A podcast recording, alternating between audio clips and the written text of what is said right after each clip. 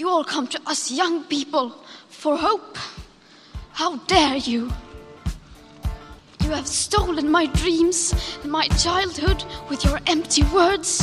We don't need no education. Vi bliver ved med at få at vide, at vi er Danmarks fremtid. Derfor går det bare ikke, at man bliver ved med at nedprioritere os. We don't need no thought control.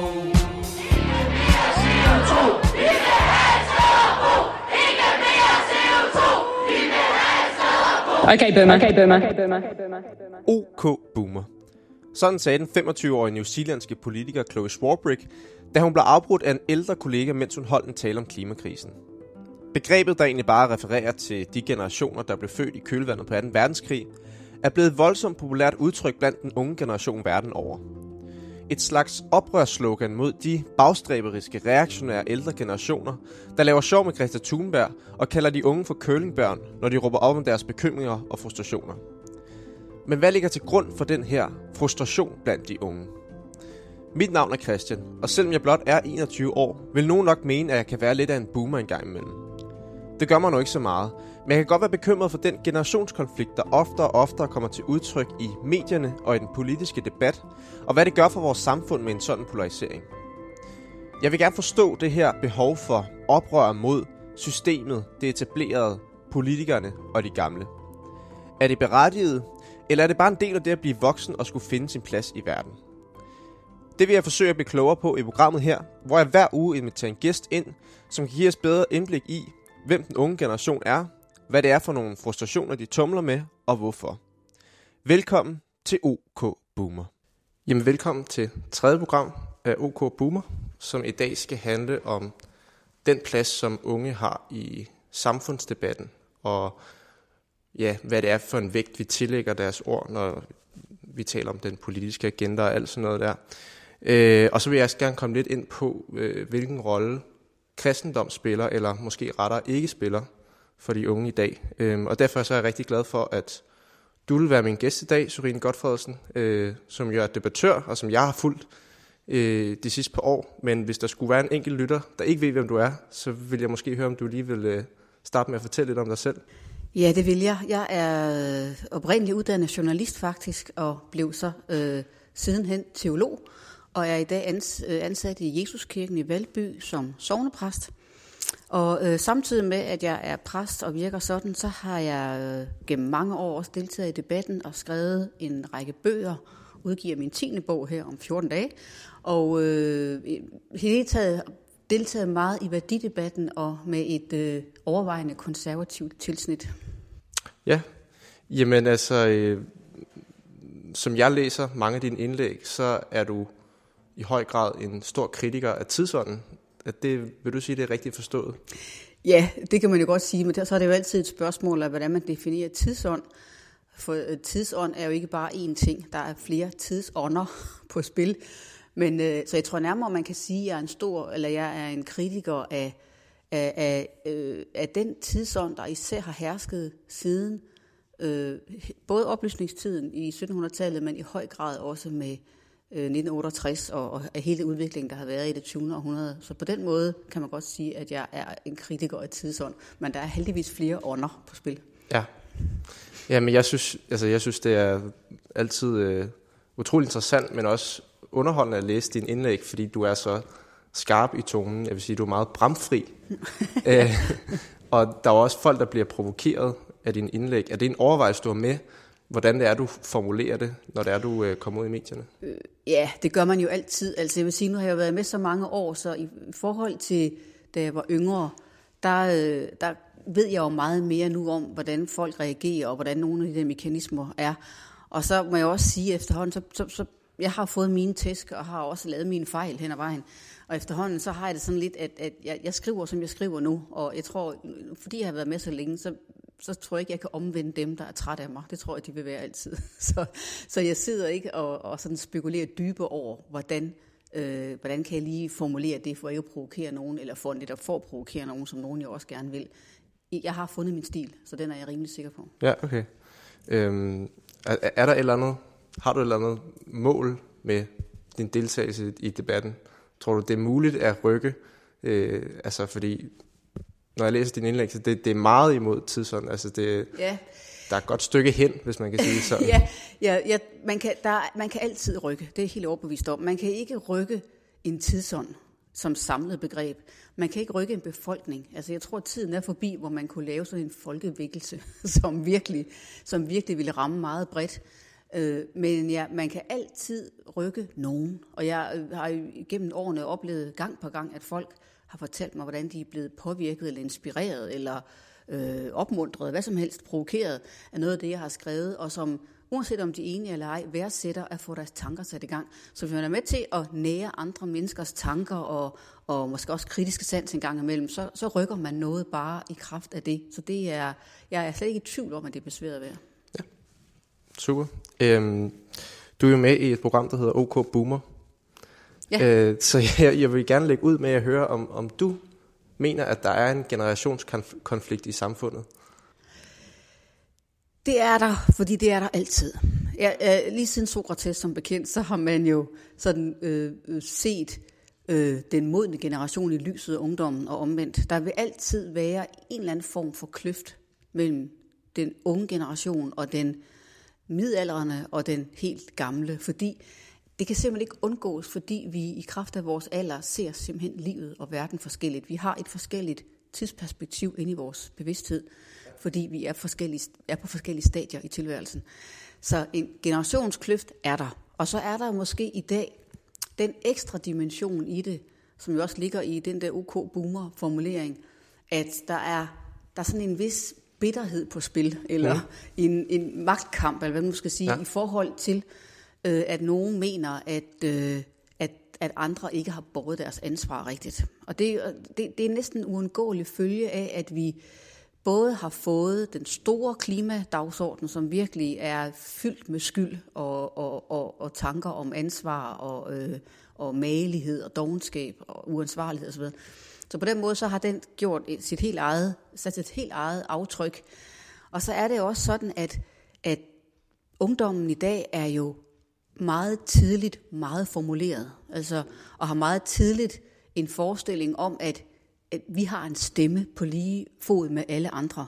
Hvor, hvor ungdommen tidligere nok mere ydmygt ventede på, at det blev deres tur til at råbe op, så er det en meget mere almen betragtning i dag, at i samme sekund, du kan formulere dig nogenlunde øh, flydende og, og, og har en eller anden form for livsanskuelse, så er du nøjagtigt lige så meget ved at høre på, som en, der har levet i 50 år. Det, sådan tror jeg, at, at når, når den mentalitet har sat sig lidt fast i os, så tror jeg, at, øh, at den alderskløft eller generationskløft bliver endnu mere synlig og kan fyldt med, være, være fyldt med endnu mere provokation, fordi at det er der i synet på, hvem er egentlig livserfaren nok til at virkelig blande sig og have kraftige holdninger og mene, at man skal lyttes til. Øh, og det, den opfattelse af, hvornår mennesket er ved at høre på, har rykket sig. Og altså, du tillægger livserfaring øh, stor betydning i Ja. forhold til at skulle blande sig i samfundsdebatten. Det gør jeg, og, og det betyder selvfølgelig ikke, at man ikke som 18-årig øh, har lov til at sige lige, hvad der passer en. Det, det, det giver sig selv. Men jeg har absolut større lyst til at lade mig belære af en på 50 år, eller 70, eller 85 for den sags skyld, end af en på 18. Fordi jeg ved godt, hvordan det er at være 18 år. Øh, og, øh, og, og fordi jeg tillægger livserfaring stor betydning, og ved, hvad det betyder, når perspektiverne begynder at forrykke sig. Det vil sige, at det, det betyder simpelthen noget for ens sjæleliv, ens dømmekraft, ens tolerancetærskel, alt muligt. At man, som årene går, øh, bliver dybere og dybere forankret i verden, paradoxalt nok, i, mens man nærmer sig døden. Det er det, der er så mærkeligt ved mennesket. I det, den bevægelse, hvor man nærmer sig døden mere og mere, kan man, til at, kan man komme til at føle sig mere og mere dybt forankret i livet. Det tror jeg kun gælder for mennesker, fordi vi er noget andet end dyr. Øh, men fordi man har det dobbeltperspektiv, at man på den ene side mærker, at døden rykker tættere på, og man på den anden side er fyldt op med erfaringer og øh, tanker og oplevelser, skuffelser, forskellige grader af lykke, og kan måle alt, hvad der foregår i et meget større billede, end den unge kan, så tror jeg altså, at der er rigtig god grund til at øh, tillægge livserfaring stor betydning. Og det gør vi ikke altid, og jeg tror måske, vi er på vej til at gøre det lidt mere igen. Men der har været, i hvert fald i, cirka i min levetid, som nu er 53 år lang, der har der været en stor tendens til at ophøje mm. ungdom som øh, en form for klarsyn, eller umiddelbarhed, spontanitet, som i sig selv er en meget stor værdi. Og det er jeg i tvivl om, hvorvidt det er. Ja, altså, øh, du taler meget godt ind i også noget af den samtale, jeg havde med Harald Toksvær for to uger siden, Ja. Som netop mente, at ungdommen skulle have mere at have sagt, øh, have sagt i dagens Danmark, fordi at den måde, samfundet har været styret på de sidste mange, mange år, er, på, er øh, har fulgt boomernes agenda, hvis man kan sige mm. det sådan. Øh, men, men altså man kan sige, grunden til, at jeg også synes, at øh, udover at, at jeg tænkte, det ville være interessant at få en anden indgangsvinkel end øh, de to aktivister, som jeg nu har interviewet, mm så læste jeg jo også, at du havde lavet et, et debatindlæg i Christi Dagblad, netop om det, du nævner her med, at, at det ikke er et godt tegn, når et samfund i overdreven grad dyrker barnet og ungdommen, som du skriver. Og det får mig til at tænke på, om, om, om du mener, at det er, er en voksende tendens, fordi vi startede jo med at snakke om, at der altid har været generationskonflikt. Men mener du, at der, altså, ungdommen har mere og mere at skulle have sagt øh, nu, end de skulle få, ja, hvad ved jeg, 30 år siden? På en anden måde, jeg tror, at 68-oprøret og hele den her øh, enorme frigørelsesproces, der lå i det, det var jo i høj grad en ungdomsbevægelse. Og det var en bevægelse, hvor, hvor, det, næste, hvor det i høj grad blev anset for at være en kvalitet at være ung. Fordi at man skulle gøre op med autoriteter, man skulle gøre op med tradition, historie, kristendom, alle de her grundpiller, som den forrige generation havde værnet om, kan man sige. Så der blev simpelthen selve ungdomsbegrebet jo ophøjet og næsten guddommeligt gjort med rockmusikken, tøj, øh, fri sex, alle de her ting, som kendetegner ungdomsoprøret. På den, i, siden da har det været en, en, sådan en slags almen vedtagelse, at det er øh, progressivt og godt og, øh, hvad kan man sige, opbyggeligt at se livet gennem ungdommen.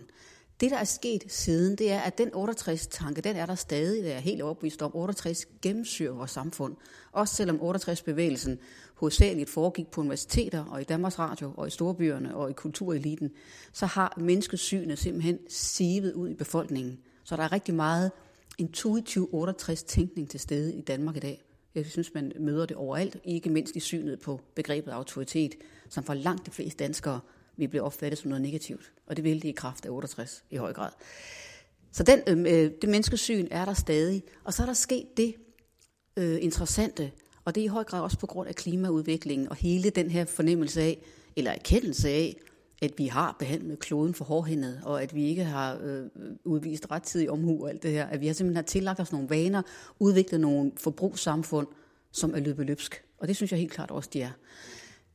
Fordi den udvikling er her, så tror jeg, at der foregår en, en, en bearbejdning af skamfølelse eller lidt rådvildhed i mange mennesker i den ældre og midaldrende generation. Fordi vi kan godt se, at vi har sgu ikke håndteret tingene ubetinget heldigt.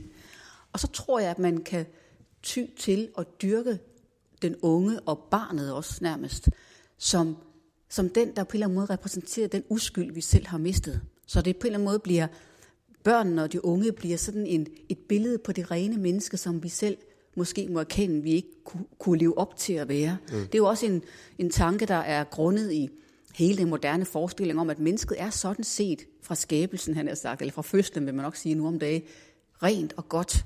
Og så er der alle mulige omstændigheder i vores liv og vores kultur og vores opvækst, som gør, at den rene indre sjæl der bliver forpurret og bliver mindre ren. Og så vil det mange voksne mennesker i dag tænke, og det ved jeg som præst, når man taler med mennesker om, om deres små børn, at de antager simpelthen, at små babyer er rene.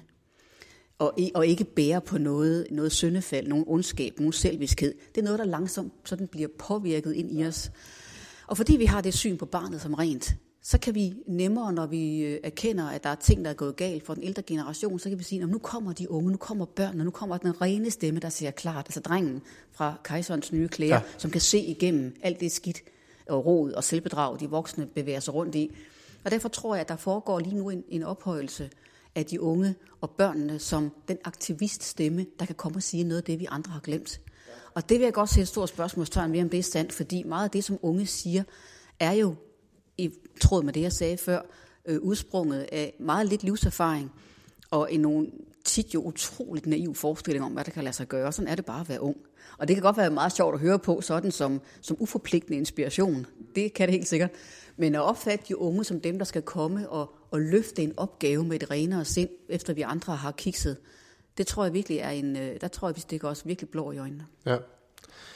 Jeg, jeg synes, det er interessant det her, du siger med, at 68'er-generationen, at det er der, den her tendens begyndte med at ophøje ungdommen.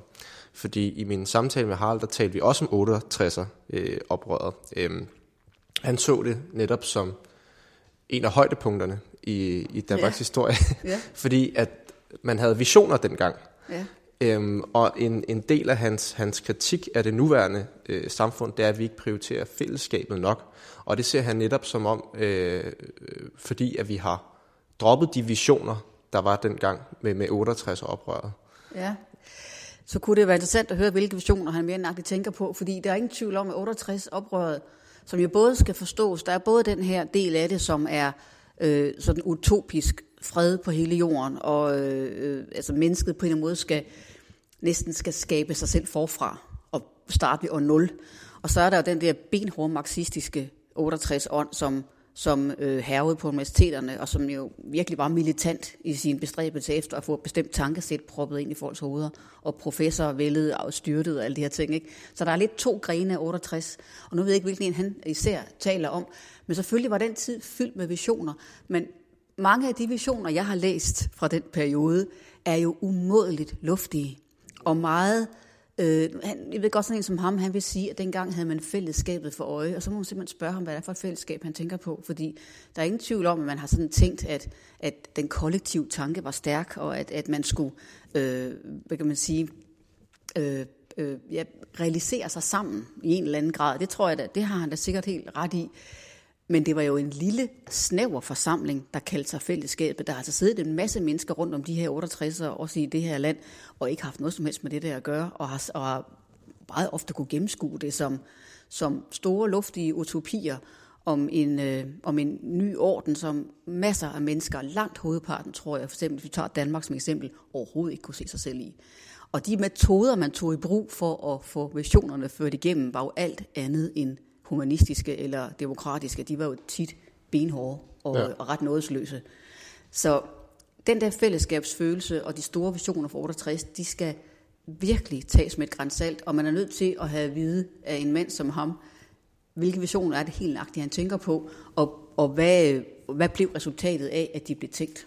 Ja, men kan du følge det her med, at der er, er i hvert fald er dele af fællesskabet i dag, som ikke bliver prioriteret i samme grad, eller at der er sket et eller andet med den måde, øh, den retning, som vores samfund bevæger sig i. Fordi det er nemlig det, han var meget optaget af, det her med, hvad er fremtidsudsigterne, hvad er det, vi arbejder hen imod, hvor øh, jeg forstod det på ham som om, at han har et indtryk af, at vi er i stillstand lige nu. Og, der, og det er visionsløs politik, der bliver ført. Altså, man kan sige, hele det her ja. nødvendighedens politik ja. er jo i sig selv forholdsvis øh, visionsløst. Og, og det er i virkeligheden en frustration, jeg også synes, jeg, kan, altså jeg øh, oplever mm. hos rigtig mange unge. Kan, kan du følge det? Ja, det kan jeg godt. Det har han ret i, og jeg synes, øh, en af grundene til, at vi har en oplevelse af, og den tror jeg grunder i noget helt reelt, at der er politisk stillstand, det er jo, at vi nu i øh, godt og vel 50 år har levet i en i et velfærdssamfund og en velfærdsstat, der simpelthen har accelereret mere og mere, kan man sige. Vi er, vi er meget, vi er virkelig børn af velfærdssamfundet, alle os middelalderne mennesker i Danmark i dag. De gamle er jo ikke, men sådan en som jeg er. Og politikerne er i høj grad, de er uddannet til at holde velfærdsstaten ved lige. Og, det, og det er, hvis man ser politikerne i det lys, så er det meget svært at se forskel på dem. Det er meget svært at høre forskel på dem. Det er små nuancer, der skiller dem med i, hvordan man holder velfærdssamfundet ved lige. Så politikerne er i høj grad sådan sovset ind i en, øh, en snæver tankegang, som handler om, om velfærd, forbrug, penge, vækst. Altså alle de der grundpiller, som vi har talt om så længe. Og der har han fuldstændig ret i, at det er for så vidt visionsløst på den måde, at det vil ikke andet end at bevare det, der er. Mm. Og hvis mennesket kun går op i at bevare den materielle ramme, den, som vi har, så, så er der en hel del aspekter ved menneskelivet, man, man bare ikke taler om længere. Og jeg har selv deltaget i forskellige debatter gennem årene, hvor vi har for eksempel haft som udgangspunkt, hvorfor er der så mange mennesker i Danmark, der er deprimeret og kede af det. Og så står man og taler om det, og så går der ganske få minutter, og så står hele panelet af politikere og taler om, hvordan man kan skrue på velfærdssamfundet for at komme mm-hmm. det her til livs. De kan ikke andet end at tænke i den der øh, justeringstankegang. Øh, ikke? Og det er imod, det er meget fattigt. Og derfor har de også øh, udvist, det er en del af grund til, tror jeg, at de har udvist øh, mere eller mindre handlingslammelse over for klimaspørgsmålet, i overvis udviste handlingslammelse over for indvandrerspørgsmålet og integrationen og alle de her ting, fordi de simpelthen ikke ser mennesket som andet end et væsen, der skal vedligeholdes materielt. Og hvis man tænker sådan, så bliver det status quo, og så bliver det bare virkelig for nu bruge et af mit, øh, mine yndlingsudtryk, et on, en åndløs samtale, der kommer ud af det, fordi at så, er det, så er det, som din øh, anden kilde der siger, så er det, er det visionsløst. Det har han ret i. Ja, men det er jo øh, interessant, at der, der er I faktisk øh, enige i hvert fald nogle af analyserne der. Men hvad tænker du så er modgiften til det? Eller er der en modgift? Er det muligt at gøre op med den her stillstand? Det interessante er, øh, at det her forår 2020 vil jo have jo virkelig øh, inspireret til netop det spørgsmål. Hvad er egentlig det næste? Hvad følger efter? Nu har vi erkendt, at klimaet øh, er i problemer. Nu har vi i det her forår erkendt, at øh, der skal ikke ret meget til, før hele vores øh, trygge velfærdsrutine vakler, og at samfundet pludselig skal gentænke en masse ting, ikke? og den enkelte skal gentænke en masse ting. Så noget af det, som kan komme ud af det, det er jo, at vi, øh, at, og det er så meget der, jeg bliver individorienteret, for jeg tror ikke på store folkelige bevægelser. Jeg tror ikke på vækkelser længere. Jeg tror, at vi har en tid, der er så fragmenteret og så individstyret, at den store folkelige vækkelsestid er forbi. Det er jeg desværre øh, ret overbevist om. Men jeg tror til gengæld på, at, et, at hvert individ kan, kan gøre meget i kraft af sin selverkendelse og sine prioriteringer her i livet. Og det, som skal til for, at vi kan komme ud af det der politiske dødvande og den der visionsløshed, det er, at det enkelte menneske går i færd med at lægge sit eget liv om, han har sagt. Ikke fra bunden af, for meget af det, vi gør, er jo rigtigt og fint. Men øh, ser sine vaner grundigt efter i sømmene, overvejer, hvor meget har jeg egentlig brug for at købe, hvor meget har jeg brug for at rejse, hvor meget har jeg brug for at blive adspredt. At den enkelte øh, trækker sig lidt mere tilbage, får en mindre verden, befrier sig fra noget af alt det der digitale diktatur, og i det hele taget øh, øh, genopdager, hvad det vil sige at være et enkelt menneske i en relativt simpel, øh, begrænset verden.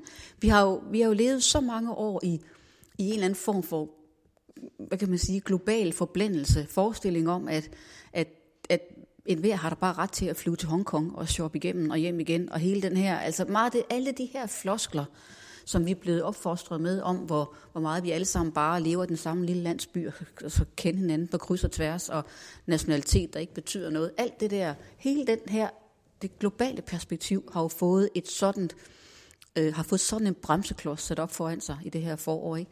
som forhåbentlig at politikerne bliver forstået, men det vigtigste er faktisk, at den enkelte forstår det, og at, at man kan få en ny erkendelse af, hvad mit liv egentlig skal bestå af, hvad skal min tid bruges til, hvordan bliver jeg klogere, hvordan får jeg erkendelse, gør jeg, af, gør jeg det af at rejse øh, fem gange om året, eller gør jeg det af at blive her, læse nogle flere bøger, gå nogle flere ture, simpelthen finde en ny form for, finde en ny forankring i det at være til. Det tror ja. jeg altså er en, øh, det er den enkeltes mulighed nu at gøre det, og om man griber det, det er selvfølgelig tvivlsomt. Nogen gør, det tror jeg, og rigtig mange gør sikkert ikke.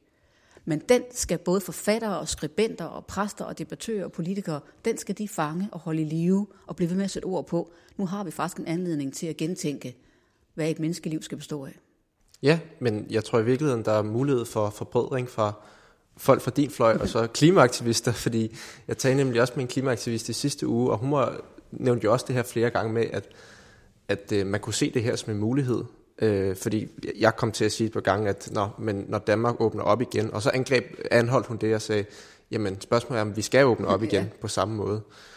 Men man kan sige, du har så lidt med det her fokus med sådan det åndelige, eller hvordan man ja. kan lære at se øh, eller opleve tilværelsen på en anden måde. Ja, og at man kan, og der tror jeg nok klimaaktivisten og jeg vil være enige i, at man virkelig kan se spørgsmålstegn ved, hvor meget man har lov til bare at fare rundt i verden og svine til. Fordi det er jo, altså den udvikling, der har været i nyere tid med, med, med, med flytrafik og turisme og sådan noget, er jo helt indlysende gået langt over grænsen. Det kan du se, bare du tager på ferie i en stor by. Det er jo, det er jo en farse at gå rundt blandt tusindvis af andre mennesker på den måde.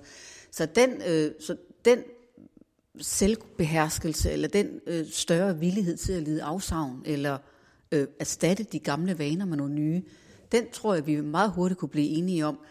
Jeg vil så godt, jo, øh, og det ved jeg ikke, om aktivisten vil gøre også, men jeg vil, jo, jeg vil jo have, at det her skal ske i et samfund, som er åbnet, og hvor man jo begrænser sig af eget hovedsageligt af egen vilje, Af egen vilje. og at det ikke skal føre til, at vi nu griber chancen til at få et meget reguleret og, og hvad kan man sige, næsten sådan restriktivt styret samfund for at holde mennesket i skak. Det skal langt hen ad vejen være noget, vi selv erkender, og selv i vores meget vigtige og, og øh, traditionstunge frihed selv vælger, at vi, øh, at vi, vil- at vi vil tage alvorligt. Jamen, tror du, det er muligt? Øh, Jeg tænker, du, du siger det her med, at, at det ikke er muligt at vende en folkestemning, eller det skal komme, det, det, det skal tage udgangspunkt i individerne. Ja. Men er det ikke øh, lidt utopisk at forestille sig, at så mange individer skulle komme til den erkendelse, som, som du har? Jo, altså øh, det, det både og. Det er utopisk at tro på, at det sådan lige sker, og så er der et tilpas mange individer, der har forstået det. Men for det første, så vil jeg sige, at inden for de seneste 10 år, for nu at sige sådan et lidt løst, øh, en løs afgrænsning, inden for de seneste 10 år, har jeg både som almindelig jagttagende menneske og som præst klart erfaret, at der er flere og flere, der gør sig de her tanker.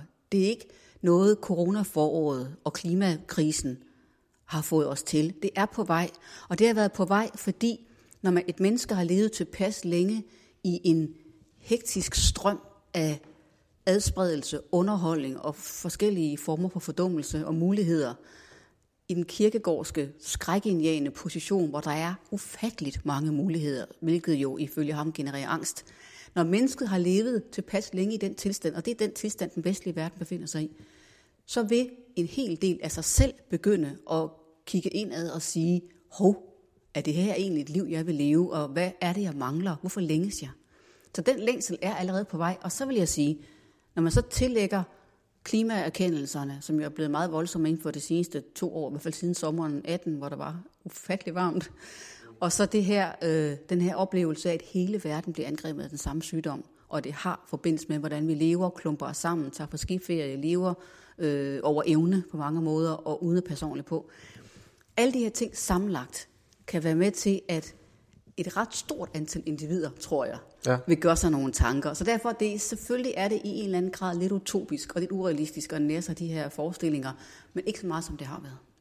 Men, men du ser ikke alle de her klimabevægelser netop som udtryk for noget af det, du siger her, med at man gerne vil genoverveje, hvordan det er, vi, vi er til, øh, Jo, og den det måde, gør vi jeg. lever på. Og der er Men er det så ikke positivt? Jo, eller? og der er absolut dele af bevægelse og øh, klimaaktivismen, der kan være positiv.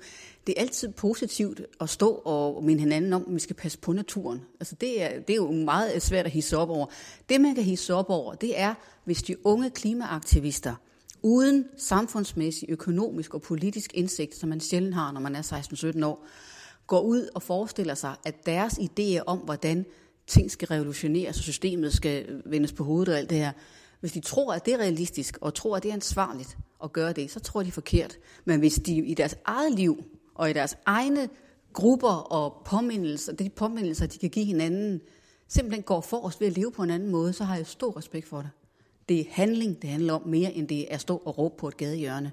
Og jeg kunne godt tænke mig, og det kan man aldrig få, finde ud af, om de unge aktivister, der går forrest og, og, og har alle de smarte slogans, om de også efterlever de her ting, om det er dem, der også sviner nede på Roskilde Festival, og alle de her ting, som vi har diskuteret et par år nu. Hvor langt er der fra de store udtalelser, og så til den måde, de rent faktisk lever på? Og ved de ned i detaljen, hvor mange af deres vaner og forskellige gøremål her i livet, der sviner og belaster meget mere, end de er klar over. Mm. Man kan godt være usikker på, om de sat sig nok ind i tingene. Så på den måde, så er det, skal man altid passe på med helt unge mennesker og meget store re- revolutionære paroler, ja. for de kan ikke gennemskue dem. Og det er derfor, at den ungdomsaktivisme i klimaens tegn gør mig utilpas. Både fordi jeg ikke tror på, at de ved nok om, hvad de står og råber om, og fordi, som jeg var inde på tidligere, at de i kraft af deres ungdom og den ophøjelse, der findes af ungdommen i dag, blandt andet fordi man længes efter noget uskyldigt i de ældre generationer, øh, kan gøre, at de får alt for meget synlighed, alt for meget taletid, og, øh, og på en eller anden måde får tingene bragt ud af proportioner. Men hvis de går hjem og siger, jeg vil leve klimavenligt, jeg vil ikke flyve, jeg vil ikke det ene, jeg vil ikke det andet, i fornuftig ånd, så har jeg stor respekt for det. Ja. Jamen, øh, interessant. Altså, nu øh, er vi så lidt tilbage ved det her med, med hvor meget øh, man skal lytte til ungdommen og sådan noget. Men accepterer du ikke, altså jeg, jeg hører det argument fremlagt mange gange, det her med, at det handler jo om de unges fremtid. Altså, mm. det, så på den måde, så, altså, så giver det mening, at vi lytter mest til dem, fordi at det i sidste ende er dem, det vil gå mest ud over. Kan du følge det argument? Eller? Nej. Nej, okay. Jeg synes, den her øh, øh, formulering med, at, at vi skal tage hensyn, særligt hensyn til de unge, fordi det er deres fremtid, jeg synes netop, den øh, understreger, hvordan øh, det, det midalderne og gamle menneske bliver nedprioriteret som et mindre væsentligt liv. Jeg har meget svært ved at acceptere, at vi, at vi opdeler mennesker i betydning i, i, øh, i lyset af deres alder. Og vi har faktisk også diskussion i øjeblikket i forhold til øh, epidemien her også, men er det vigtigere også at redde et øh, ungt menneske end et gammelt menneske? Og det er meget, meget svært at svare på, fordi en ting er, helt grundlæggende må man sige, at et hvert menneskeliv, så længe det lever, har sin værdi i kraft af at være et menneske. Derudover synes jeg også, der er noget meget farligt ved at nedprioritere det gamle liv. Både fordi, at det er, det er det her, den opsparede livserfaring og livsvisdom findes, og fordi jo længere tid et menneske har levet, jo flere spor har det sat sig, jo flere mennesker har det påvirket. Så når et gammelt menneske dør, eller i hvert fald et midalderne menneske dør, er der jo ofte mange flere, der sørger, end når et helt ung menneske dør, fordi man har simpelthen nået at skabe flere relationer. Så ens bane, man spiller på i midten af livet, er meget større og rummer mange flere mennesker. Så det her med at sige, at det unge menneske altid i kraft af det her fremtiden for sig, er af større værdi, det er, det er jeg meget skeptisk overfor. Og det, der problemet med det er også, at når vi dyrker den for, forestilling og bliver ved med at sige, at det er så vigtigt at lytte til de unge, fordi de har fremtiden for sig, så kan vi også se, at de lapper den i sig. Den er jo fuldkommen kopieret og overtaget af de unge selv, som næsten gør sig til sådan en slags martyr, fordi at nu har I spoleret, hvor, eller det er jo rent Greta Thunberg selvfølgelig, nu har I ødelagt min fremtid, hvordan kan I være det bekendt og så videre. Den øh, næsten hævntørstige og meget krænkede tone, der kommer ud af det, den klæder ingen mennesker. Og den er fuldkommen skævvredet i forhold til, at Greta Thunberg og andre på hendes alder også skal huske at sige, at det er altså også nogle mennesker, der har skabt et samfund, som gør, at de lever virkelig privilegerede, trygge liv med varm mad hver dag og tag over hovedet og gratis undervisning og sundhedsvæsen, jeg kunne blive ved. Så det er som om, de fuldkommen øh, negligerer at de lever, i hvert fald dem, som lever i privilegeret samfund, de lever i en verden, som er, trods alle fejlene, trods alle forsømmelserne, virkelig godt skruet sammen i nogle lande. Og det, den taknemmelighed, der kunne være over at få lov at blive født her, den savner jeg.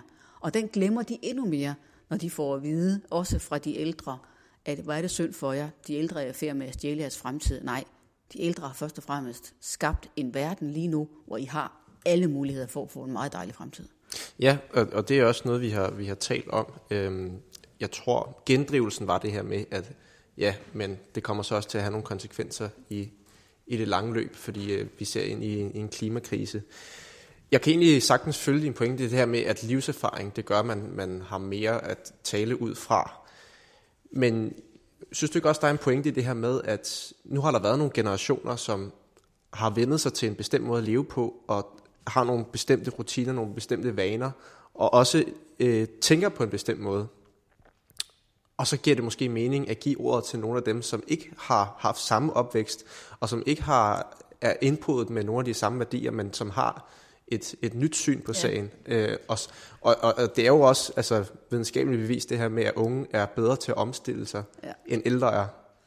Ja, jo, øh, og, og selvfølgelig, altså alle mennesker har rigtig godt af at tale med de unge, og jeg har jo selv øh, som præst konfirmander øh, de fleste år, og, øh, og kan blive både forbløffet og forskræmt og inspireret og alt muligt af at se, hvordan øh, 14-15-årige øh, unge mennesker ser verden, hvad der optager dem, og, hvordan, og hvad de ved, og at de ikke ved, hvem Allan Simonsen er, og man bliver... Kan du måske heller ikke? Nej. Nej, det var forfærdeligt. Nå, han var en meget berømt dansk fodboldspiller. Øhm, Nå, det Allan Simonsen? Ja. Nå, jo, jo, jo. Nå, det kender jeg godt. Nå, Nå, det var ja, godt. Jeg troede, du sagde Lasse Simonsen. Nej, så- Allan Simonsen. Nå, det er godt. Så er jeg mere rolig. Nej, øhm, så på den måde, så, så, så er det altid sundt at vide, hvordan unge mennesker taler, og det er farligt at leve i en boble, hvor man ikke ved noget om, hvordan Ja. unge mennesker taler og tænker, helt sikkert. Og jeg ved også med mig selv nu her, godt og, vej, godt og vel halvvejs midt i livet, at øh, der er øh, også i mig nogle kræfter, der trækker i retning af, at, øh, at stole på det, jeg har prøvet før, og gøre det sikre, og, og, og sådan, at, at simpelthen en, en angst for, også nogle gange i, mig, i mig, at min tanke bliver for smal. Helt, helt bestemt. Det skal man være enormt opmærksom på. Men der er forskel på at kunne se værdien i, at, at vi taler sammen over generationskløfterne, og i det hele taget, at de gamle bliver inspireret af de unge og omvendt. Og så at mene, at de unge, helt unge, skal ud og være en politisk stemme, som sådan kan tale generelt fornuft til et samfund. Den tror jeg simpelthen ikke på, men jeg tror, ikke ret meget i hvert fald, men jeg tror til gengæld rigtig meget på, at det er afgørende vigtigt, ikke at, at, at stivne i sin egen, i sin egen tidsalder, sagt, i sin egen alder, og i sin egen, øh, og den livs, livsanskuelse, som følger med ens alder, fordi så bliver det ulideligt for andre at høre på, og alt for smalt for en selv. Ja, nu, nu skal det selvfølgelig også siges, at dit indlæg også var et, et svar på tiltale, øh, fordi at Blackman havde sagt i X-Factor, at de unge skulle have meget mere at skulle have sagt. Ja, ja. Øh, så det er måske også øh, fornuftigt lige at få den nuance med. det er det nemlig, og, og det han nemlig sagde den aften, det var jo den der helt blåøjede forestilling om, at hvis bare man satte sig ned og lyttede til de unge, så ville verden falde på plads, og så kan vi se, hvordan det hele i virkeligheden skulle have været. Ja. Og det er nøjagtigt den øh, øh, overromantiske dyrkelse af det unge sind, som jeg, som jeg synes bliver både sentimental og ganske uansvarlig. Og det var det, var det jeg også ja, brugte som anledning dengang. Ja, øhm, nu har du selv nævnt Greta Thunberg et par gange, og jeg synes også, hun er svær at komme udenom, når det er, vi taler om, ja, både om klima, men også den unge generation verden over, fordi altså, man, man må mene om, om hende, hvad man vil, men hun har virkelig formået at mobilisere ungdommen verden over til, Ja, i, i klimaets Det har tjeneste. hun helt sikkert. Hvad, hvad, hvad er det mest kritisable, du, du har at, put på, øh, på Greta Thunberg? Det, der er problemet med hende, det er jo, at hun, øh, der er flere. Det første problem er, og det har alle jo efterhånden øh, konstateret, at hun, hun er i virkeligheden meget destruktiv at høre på. Altså hun er jo øh, yderst modløs og har en øh, retorik, som, øh, som, som jeg kunne forestille mig, i hvert fald skaber lige så meget vrangforestilling og panik og overdreven frygt i, i nogle mennesker, som den skaber mod og fortrøstning og, og opbyggelighed. Så hun har jo en, en, en helt besynderlig målrettet, næsten sådan selvmordsretorik, som, øh, som man godt kan stusse over. Det andet, der har slået mig med Greta Thunberg, det er, at hun kommer af en familie, som virkelig har kastet sig ind i det her. En familie, som har øh, beskrevet, moren har beskrevet hele familien i en bog, øh, som hedder Scener fra hjertet, hvor hun øh, jo, hvor man får en meget klar forestilling om, at den her familie har andet at bakse med end bekymringen for klimaet. Altså at Greta Thunbergs panik og, øh, og engagement handler om noget mere. Og det handler om øh, en grundlæggende angst for, eller en grundlæggende had til nærmest den bestående verdensorden, både sådan i feministisk forstand og i øh, hele identitetspolitikken er meget kraftig i den her familie, og en, en forestilling om, at, at sådan set alt bør revolutioneres, og den patriarkalske samfundsorden skal sammenstyrtes. Og at klimaet for dem er en, er en, er en, en eksponent i den kamp, og er sådan en, øh, et, hvad skal man sige, en, en, der de griber fat, for at alle kan se, hvor meget der i virkeligheden er fuldkommen skævt i verden, og hvor meget der skal revolutioneres. Jeg tror helt basalt set ikke på revolutioner af, af blodig og stor art. Og jeg vil sige, at den tone, som den bog er skrevet i, og det, som man derudaf kan forstå, Greta Thunberg er vokset op i, der får man en mistanke om, at hendes kamp handler om alt muligt andet og mere end klima. Der er et eller andet meget personligt psykologisk på spil. Og det er det, jeg også godt vil anfægte med, med helt unge mennesker, som bliver ophøjet af paven og andre forskellige øh, lidt overilede væsener, at når der foregår sådan en dyrkelse så ungt et menneske, så skal man bare vide, at det ikke engang sikrer, at Thunberg selv kan sætte ord på, hvad den her kamp handler om. Fordi der kan være alt muligt blandet sammen, og det kan man ikke overskue, når man er 17 år. Og at bruge unge mennesker på den måde er simpelthen uansvarligt. Og den bog har kun bekræftet mig i, at den der Greta Thunberg-fænomen, det handler om alt muligt mere end en klimakamp. Og det skal man også altid huske, at som 17-årig kender man sig selv så lidt, at man slet ikke er i stand til at, i hvert fald ikke på samme måde som det midalderne og ældre menneske, at man er ikke i stand til at virkeligheden at formulere rammerne for sin egen kamp, tror jeg ikke, fordi man ved endnu ikke, hvem man selv er. Man ved ikke, hvad man er blevet påvirket af i, i, i de år, man har levet. Man ved ikke, hvad man er blevet styret af, hvad man bliver, hvad man bliver hvad kan man sige, sådan manipuleret rundt med af. Og det er, det er meget, meget svært at overskue, når man er helt ung. Derfor skal man passe på med de der øh, øh, helt frembusende aktivister. Øh, og i hvert fald så vil jeg sige, at det må være yderst få af dem, der har en karakter og en selvindsigt og en styrke, der gør, at der er en klar rød tråd i deres virke. Ja, jamen det, det er selvfølgelig også en god nuance af med, hvor det er, hun kommer fra, og, hvad, og at hendes kamp måske også handler om andet end bare, øh, mm. end bare klima. Altså noget af det, som jeg godt kan have min tvivl om ved, ved den måde, hun øh, ligesom sætter gang i debat på, det er det her med, at hun har den her meget militante retorik mm. over for de ældre generationer. Og jeg kan godt være bekymret for, hvad for en splittelse det skaber. Øh, fordi jeg tænker, hvis vi skal overkomme det her klima, så bliver det nødt til at være noget, vi gør sammen. Altså det kan ikke bare være, det kan ikke bare være halvdelen af samfundet, eller en fraktion, som går rigtig meget op i det. Øhm, og det talte jeg nemlig også med Anna om i sidste uge, som er, er klimaaktivist. Og der sagde hun noget, som jeg synes var interessant, det her med, at, at der var nogle ting, hvor hun lidt gav op på sine bedsteforældre. Eller altså, altså det her med at ændre sine forbrugsvaner, og også det her med kønsidentitet og alt sådan noget der. Øh, det er selvfølgelig også ud fra en tanke om, at hun ligesom øh, har den rigtige holdning, eller hvad man siger, hun har mm. fat i den lange ende. Men, men altså, hvad vil du sige til det her med, at, at der er måske bare nogle dagsordner, som kommer til at dø ud med de generationer, som, som er ældre nu? Det er jo en tanke, man har, hvis man tror, at menneskeheden bevæger sig sådan progressivt frem til et højere og højere sted. For man kan lige så vel sige, at nogle af de tanker, som Anna der synes må bør uddø, at de, at de tværtimod får renaissance. Sådan er det jo også i, i verdenshistorien, at der er mange ting, der vender tilbage.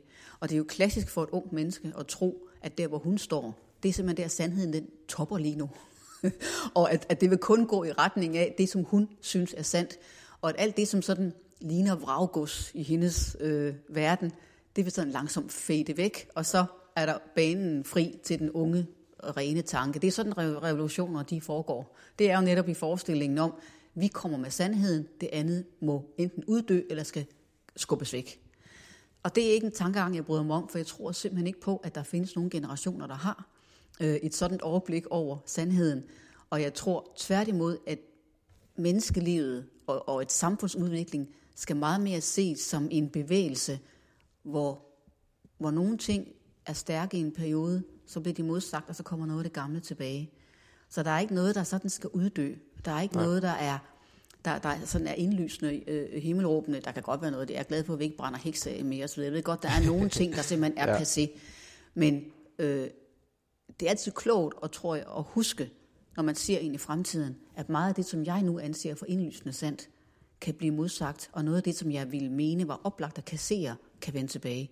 Og man kan jo se, hvordan i 60'erne, for nu at vende tilbage til den periode, 60'erne og 70'erne, var det jo blandt mange samfundsforskere og, og, og sådan historikere ret indlysende, at religionen simpelthen ville uddø. Den havde, nu, nu er vi nået til det punkt, hvor, den, hvor det var muligt at forestille sig, at kirken ville bestå i fremtiden. Og det har vist sig, at det kommer kirken til. Godt nok mister folkekirken medlemmer i et meget, meget lille tempo, men den er umådelig stabil. Så hele, ja. i hvert fald i Danmark, øh, og det gælder selvfølgelig også en masse andre lande, har det vist sig, at den religiøse kraft i mennesket er meget mere tidløs, end man troede. Og i det her forår 2020, corona-foråret, har vi jo blandt andet også erfaret, at ret små forrykkelser, nu ved jeg godt, en epidemi er ikke en lille forrykkelse, men i det store samfundsbillede, eller store ja, ja. historie, er det totalt kun en enkelt øh, begivenhed, at der har nationaltanken og det her med pludselig at samle sig om sin nation og om det nære, eksploderet på få uger. Pludselig er det indlysende at lukke grænserne.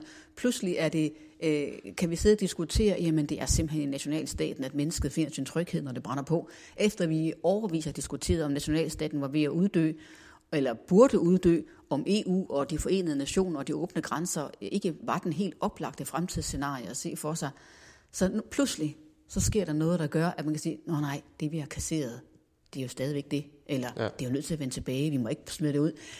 Så jeg, jeg synes bare, at historien viser gang på gang, at noget af det, som man anser for at være passé, det har, øh, har stadig en eller anden gyldighed. Og det vil, tror jeg også, Anna hun vil komme til at lære. Og hun er, uden at have mødt hende, og med al respekt, så er noget af det, du har citeret hende for, øh, med til at understrege min pointe, synes jeg, at man skal passe på med unge mennesker, der vil have revolution. Jamen, jeg, jeg tænkte nok, du vil have en, øh, en indvending mod det. Øhm, øh, nu nævnte du det her med, at, at religionen stadig står stærkt. Øhm, og det, altså, det er i hvert fald rigtigt, at, at folkekirken har et ret stabilt øh, medlemsantal. Men jeg synes, det er svært at komme udenom, at der er sket en eller anden grad af sekularisering af, af vores samfund de sidste årtier. Hvordan tror du, det har påvirket ungdommen, at, at, man, at religion fylder så lidt, trods alt, i, i de fleste danskers øh, hverdag? Det er helt umuligt at komme udenom, at der er foregået en sekularisering. Det er der. Det, der er så pudsigt ved, for i det danske tilfælde, det er, at den sekularisering, og vi er i det mest sekulære samfund i hele verden, at den udvikling har foregået samtidig med, at der findes sådan en, en, et rum for det religiøse, der, der er relativt uberørt. Mm. For en ting er, at, at samfundet har meget få religiøse synlige spor tilbage. Der er ikke ret meget at komme efter, når ateisterne hisser sig op, for der er sådan set ikke rigtig noget, man kan hisse op over. Men noget andet er, at der i det enkelte menneske er en er religiøse overvejelser, præcis som der altid har været. Og det er jo også en af grundene til, at, at nu taler jeg altså kun om Danmark, for jeg, jeg ved ikke nok om, om kirke-statsforholdet i ret mange andre lande, men i her i Danmark, der har vi i hvert fald oplevet, at, at klart den største øh, hvad kan man sige, majoritet af befolkningen, og det gælder selvfølgelig kun øh, etniske danskere, har en, en ønske om, at kirken skal eksistere som det her rum for ånd, der skal være der, når man har brug for det. Så der er der både sekulariseringen foregår, og så en eller anden meget stor trofasthed over for, at der er en kirke, og der er stadig noget, der hedder religion. Når det er sagt, så kommer jeg tilbage til dit spørgsmål. Hvordan påvirker det ungdommen, at vi lever i sådan en meget usynlig religiøsitet, kan man roligt sige. Ikke? Det gør det ved, og det oplever man blandt andet som præst, når man har konfirmandhold, at mange unge mennesker i dag har ingen steder at gå hen, hvis de gerne vil tale om den slags. Mm. Så alle mennesker oplever i deres tid religiøse overvejelser, om ikke andet i det øjeblik, de opdager, at det er alvor, at man skal dø en dag. Der begynder det for, seriøst ja, ja. At, at, at melde sig i bevidstheden. Øh, og, øh, og de unge mennesker i dag har ikke en naturlig tilgang til at gå ind i kirken, og de har heller ikke en, de har heller ikke ret mange voksne mennesker at tale med om det religiøse. Så det betyder blandt andet, at der findes et sådan eksistentielt tomrum, hvor man simpelthen ikke får de her ting udfoldet, eller diskuteret, eller øh, accepteret, eller bliver inspireret til at komme videre med det.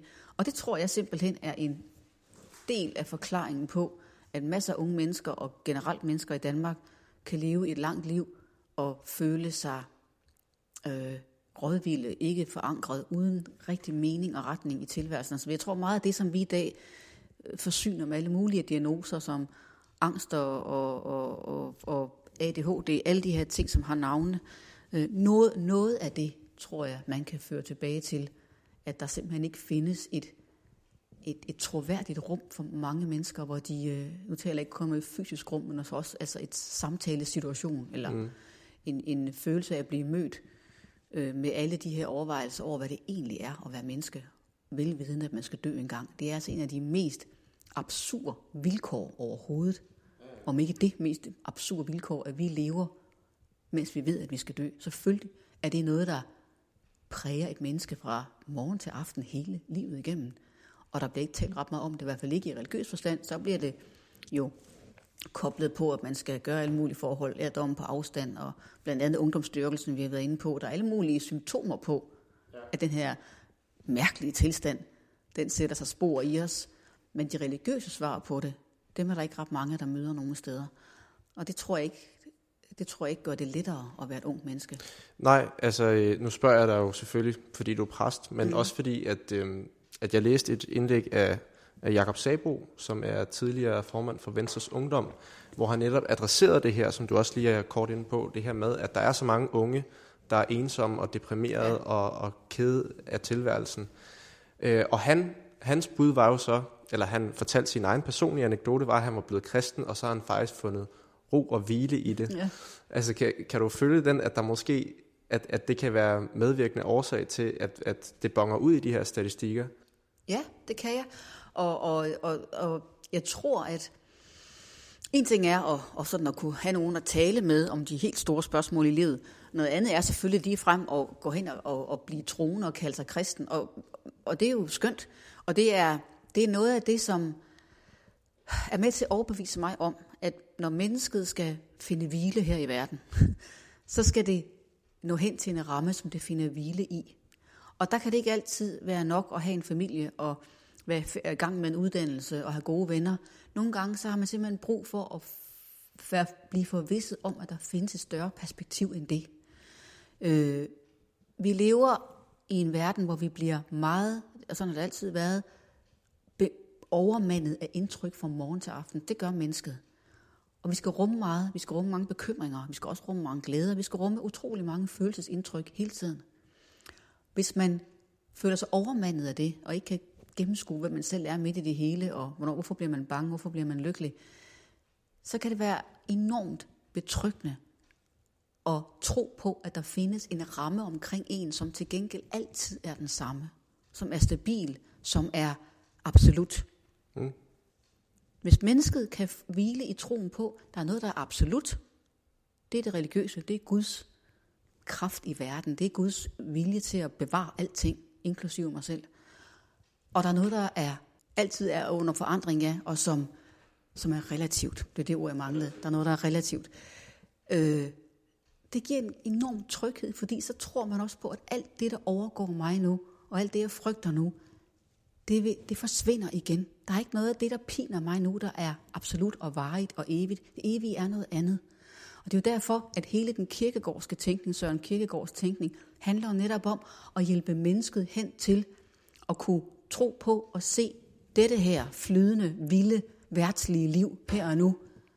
Det står i forhold til evigheden. Hvis man tror på, at evigheden findes, og altid kan se sit eget vilde, flydende liv i lyset af evigheden, så ligger det simpelthen en bund af tryghed i et menneske, mm. som er blevet pillet ud af os i den sekulære udvikling og den resten individtænkning og det hektiske digitale liv, hvor man kunne blive ved.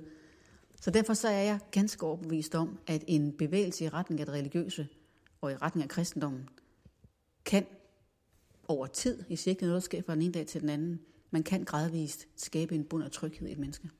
Ja, jamen øh, det synes jeg er rigtig spændende at høre om. Øh, og øh, desværre så er, at tiden ved at være gået. Vi, vi er nået vidt omkring, men jeg føler egentlig godt, at vi kunne have fortsat samtalen i, i et stykke tid endnu. Men, øh, men sådan er det jo. Men jeg vil sige utroligt tak for, at du gad at medvirke. Velkommen. Øh, jeg synes virkelig, det har været fedt også at få en, en meget anderledes vinkel, end, end det har været i de to foregående programmer. Øh, og jeg, jeg tænker også, at der er, der er en hel del at hente i det her med tidsånden, og hvad det betyder for for den unge generation, og for, den, for hvordan vi opfatter os selv, og for hvordan vi opfatter tilværelsen, og hvordan det er at være. Øhm, og det er også noget af det, jeg kommer til at tale øh, videre om i næste uge med, med Rasmus Ulstrup. Men altså i første omgang, så vil jeg bare sige uh, tusind tak for, at jeg måtte snakke med dig. Velbekomme, det var en fornøjelse. Min første samtale med en, som mange nok vil betragte som lidt af en boomer, gav nogle væsentligt anderledes perspektiver end de foregående samtaler, jeg har haft med mine to andre interviewpersoner. Men selvom Shireen nok vil være uenig med dem om mange ting, var det alligevel muligt at finde fælles fodslag på nogle områder. Hun kunne eksempelvis godt forstå og genkende følelsen af politisk stillstand og mangel på visioner, og havde også en vis sympati med dele af klimabevægelsen. Eller i hvert fald det her ønske om at ville omlægge sit liv, øh, måske her med en mere åndelig vinkel, hvor vi lærer at leve og opleve tilværelsen på en anden måde. Vi talte også om kristendommen og nogle af de problemer, som unge oplever i dag, Sorine understregede, at vi mennesker har brug for nogle faste holdpunkter i tilværelsen, og at religiøsitet er en iboende del af det at være menneske. Det er måske ikke så overraskende at høre fra en præst, Men der kan da ikke være nogen tvivl om, at vi lever i en tid, hvor der ikke er meget, der er fastlagt, og vi skal tage stilling til abnormt mange ting. Og det må da alt andet lige påvirke os som mennesker, tror jeg. Det er i hvert fald noget, jeg gerne vil undersøge nærmere. Og så er det jo så heldigt, at jeg får mulighed for det i næste uge, når jeg sætter mig ned og taler med Rasmus Ulstrup, som har skrevet en bog om netop dette emne kaldet Tidens Tegn. Det ser jeg utrolig meget frem til, og jeg håber, at du også vil lytte med i næste uge til fjerde afsnit af OK Boomer.